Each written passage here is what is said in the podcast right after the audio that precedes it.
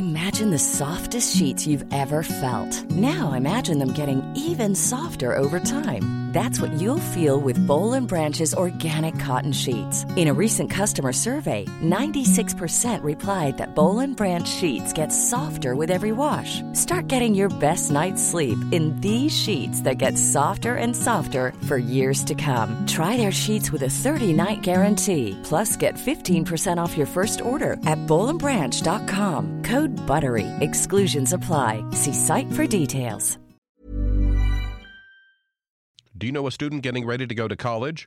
Or are you looking at going back to school yourself? The Woodward Hines Education Foundation and the Get to College program help more Mississippians get to and through college to get certificates and degrees that lead to meaningful employment. They offer free college planning advice, including hands on FAFSA completion assistance through in person or virtual appointments. Visit gettocollege.org to learn more.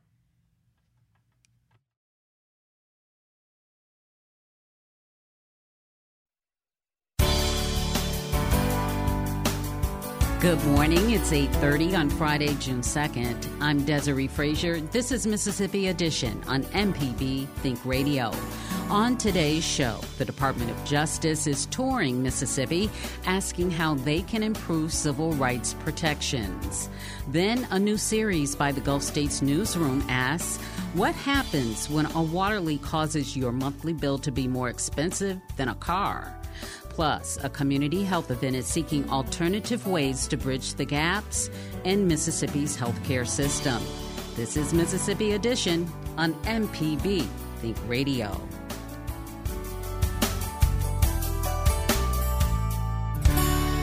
U.S. Assistant Attorney General Kristen Clarke with the Justice Department Civil Rights Division is touring Mississippi. She's asking communities about police abuses and potential violations of civil liberties.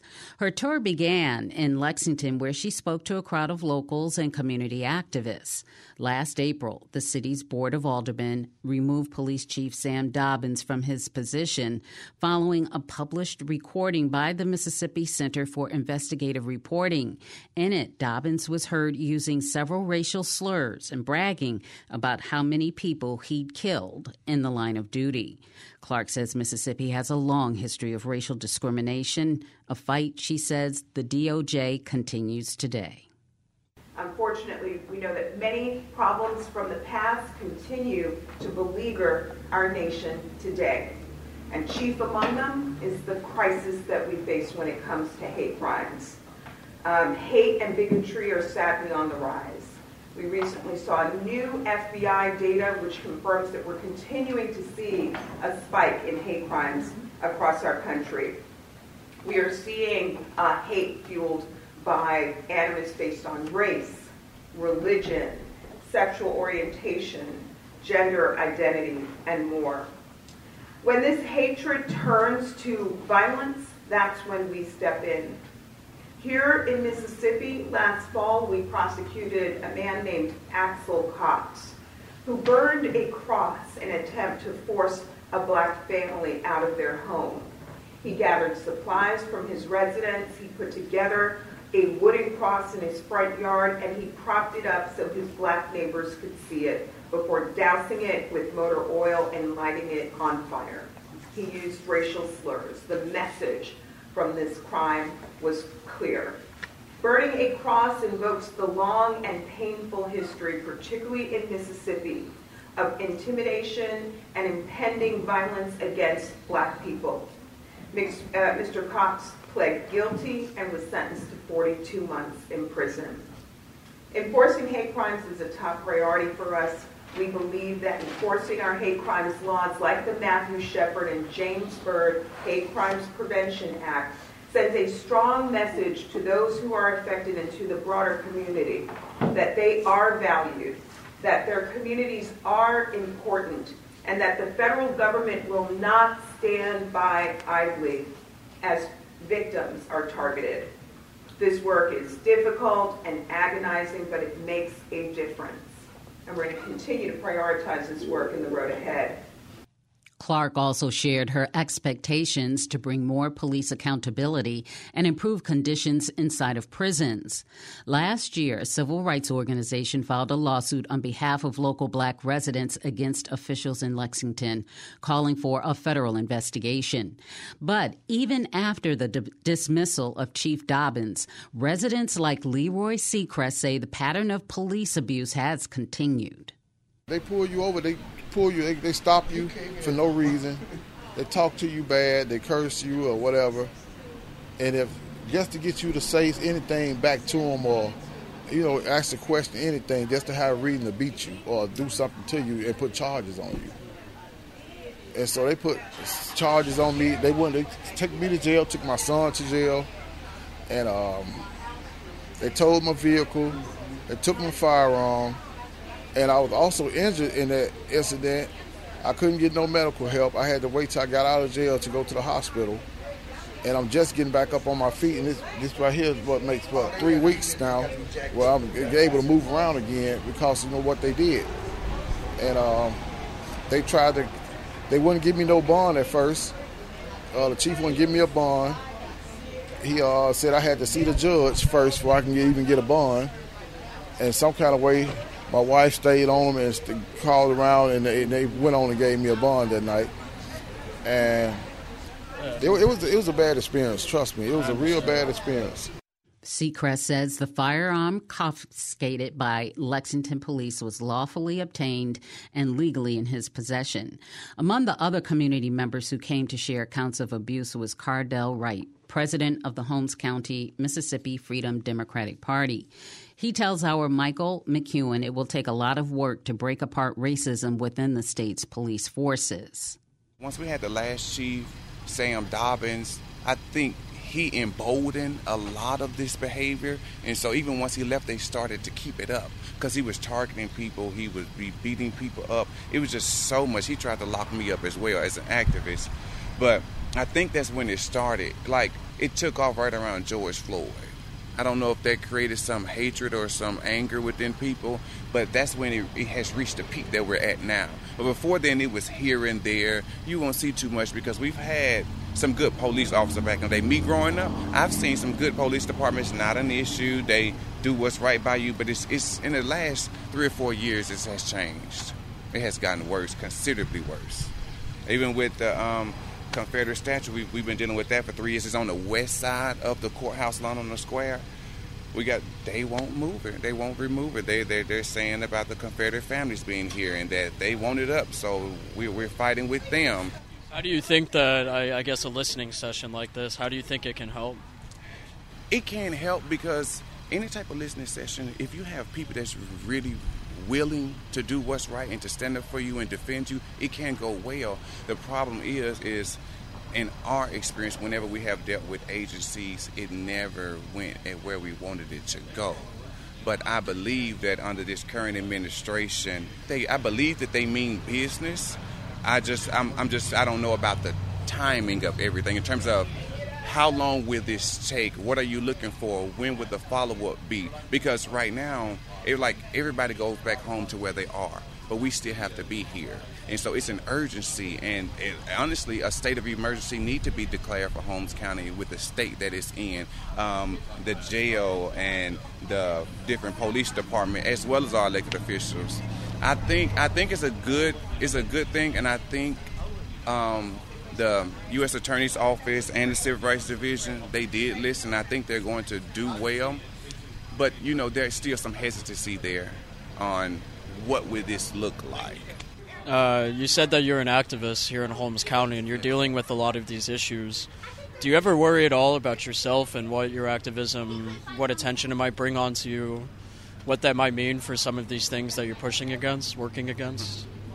Yeah, I do. Um, especially ever since the Confederate statue, we started with this Confederate statue in 2020, I have had reports of groups of people, particularly um, white racists here in the county that have put hits out on me.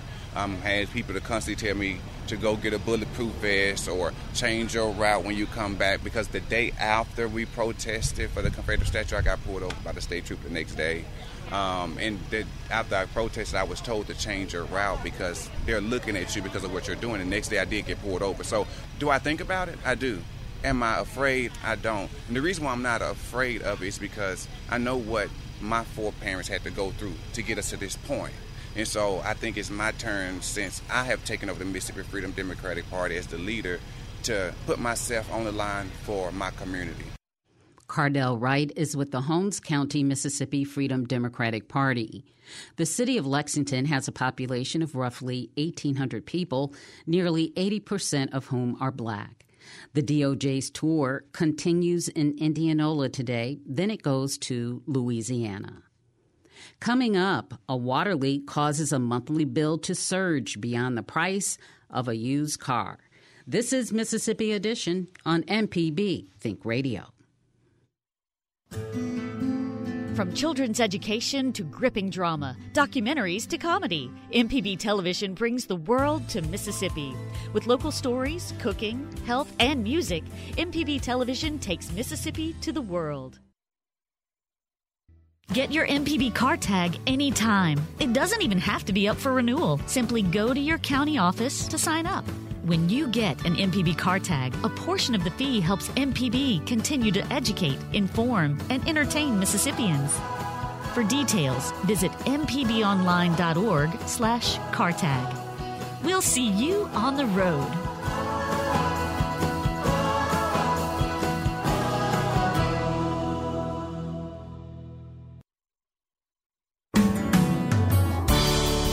This is Mississippi Edition on MPB Think Radio. I'm Desare Frazier.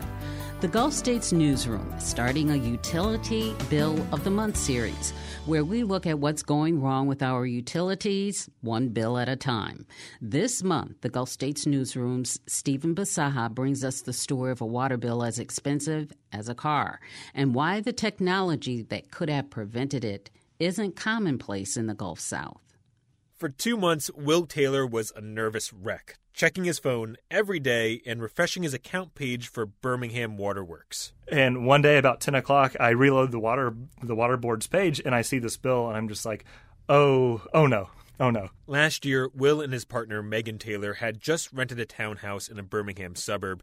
They were saving up to buy their own home when the plumber they hired to fix a leaky showerhead came back with a bigger problem he just saw the water meter like circling itself like the you could actually see the needle on it going round and round and round. Turns out they had a really bad leak on their side of the property line.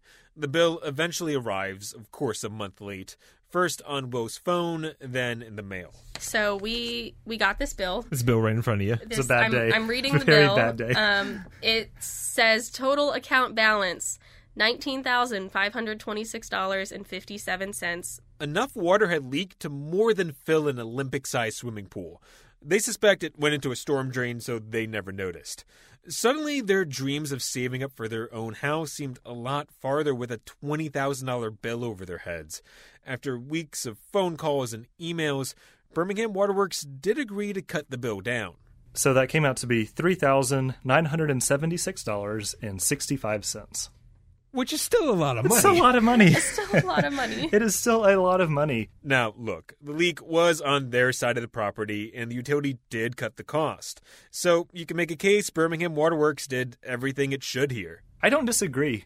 I mean, honestly, I, I think that what they did was fair. But Will and Megan say the utility should have had some way to detect the leak way before it got to that point. If there was some sort of smart reader in place that could tell you, hey, Will, uh, you're using 10 times more water this month than you were last month. Is everything okay? Something like that could have prevented this way before 800,000 gallons of water had gone down the drain. And that thing already exists. Smart water meters automatically keep track of and transmit how much water a house uses, and water experts say that could have helped here. Tech like that is common for tracking things like power. I could pull up my email and read a message about how much electricity I used yesterday.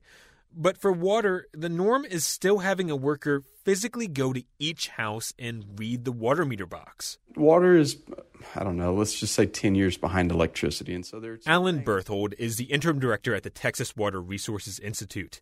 He says smart water meters are just a lot harder to do than monitoring electricity. Unlike an electric meter, water meters are usually underground, sometimes with a metal lid, making it harder to send a signal out. The other thing is power. And obviously, with an electric meter, you have power. When you have a water meter, it's underground, it's battery powered, and you have to have a strong enough battery to be able to get the signal out. Look, these problems, they don't make smart metering impossible, just expensive. And lots of water providers have been hurting financially for a long time. Still, advocates say they save money in the long run with more accurate billing and less manpower. But things can and have gone wrong with smart meters, like they did in Jackson, Mississippi. Jackson settles with Siemens over the water billing crisis. So it's 2013, and Jackson hires the water infrastructure company Siemens to install new smart meters and a billing system to go with it. But after the installs, lots of customers either saw their bills go missing or they were just wrong and absurdly high. The city won a $90 million settlement, but Jackson said the cost of the scandal was several times more than that. So, not a good early showing for smart meters in the Gulf South. But that's the exception, not the rule, according to Alex Ukopoulos. He's a private water infrastructure investor, and he says the tech has proven itself by now, and lots of big city water providers have been quickly switching over.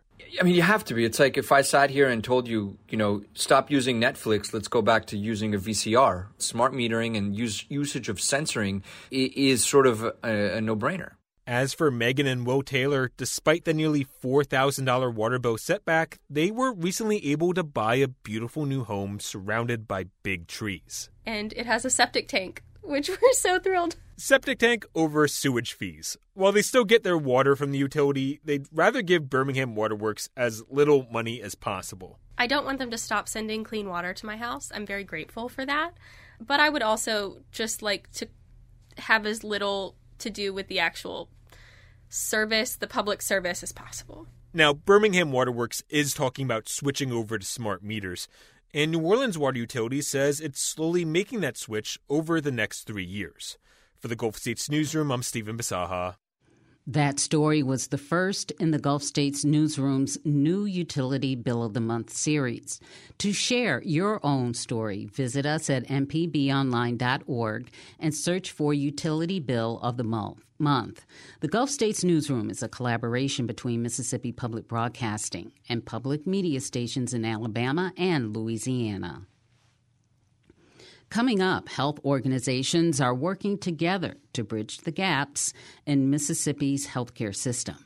This is Mississippi Edition on MPB Think Radio. You know that feeling when you walk into a room and everybody's already laughing? That feeling like you missed something? Luckily, you don't have to feel that ever again. If you miss a broadcast, don't worry. You can listen back to it later wherever you find your podcasts. All our shows are posted to Spotify, Apple Podcasts, YouTube, and more, including MPB Online and through our MPB Public Media app. So you can hear all your favorite voices on demand, whenever, wherever you like. Check it out, and you'll never have to miss the punchline again. Discover everything MPB Think and MPB Music Radio have to offer with just the sound of your own voice. Ask for the one you want by name. For news, great storytelling, humor, games, and more, say smart speaker, play MPB Think Radio. For musical selections ranging from a dozen genres from classical to bluegrass, jazz to adult alternative, say smart speaker, play MPB Music Radio. Tuning in is easier than ever. Just ask for the one you want by name. Say smart speaker, play MPB Think Radio.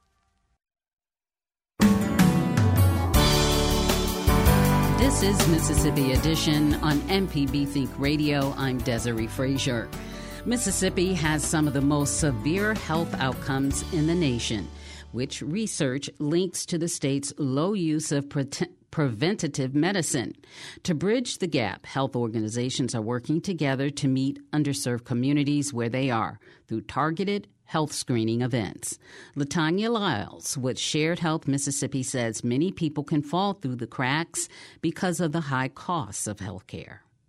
We believe the importance of investing in our local communities, um, especially across the state of Mississippi, which or our group of people that we that we focus on, which is the dual eligible special needs community. So that's individuals that have both Medicare and Medicaid um, that that are not able to afford adequate health care. Our 401 debit card is, has really uh, been able to help a lot of people across the state from the Delta area, especially from Jefferson Davis, um, even to the coastal areas here in Mississippi.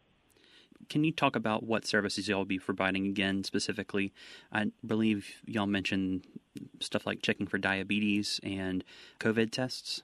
Yes, of course, we will have about 12 healthcare providers that will be there. We will provide essential screenings for uh, those who are at risk for developing diabetes. Um, we will also offer the offer the COVID vaccine, 19 um, vaccinations. We will have a couple of dentists from the local area that will be there.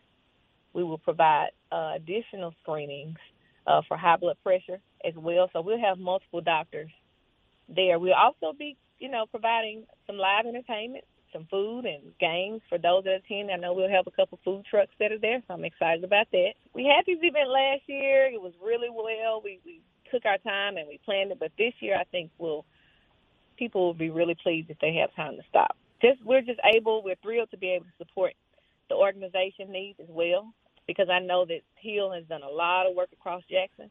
So we just want to make sure that we can meet the needs of the most vulnerable in our, in our state. What do you think the importance is of holding events like this to get people out to have them do these basic checks that could identify serious problems that would fester down the lines? It aligns with our mission, which is to help make health care more accessible to Mississippians, uh, you know, no matter what their level of income is. If sometimes people aren't able to get out and go to the doctor, so when we provide events like this, it gives them the accessibility to you know, if they're right in the neighborhood, hey, I'll just step out the door. We're to have vend- they'll have vendors there. We have food. You know, some people don't even have enough money. They don't have adequate transportation to get to the doctor. And so just being able to be visible, to let them see, hey, this is what we're here for. It's not costing you a thing.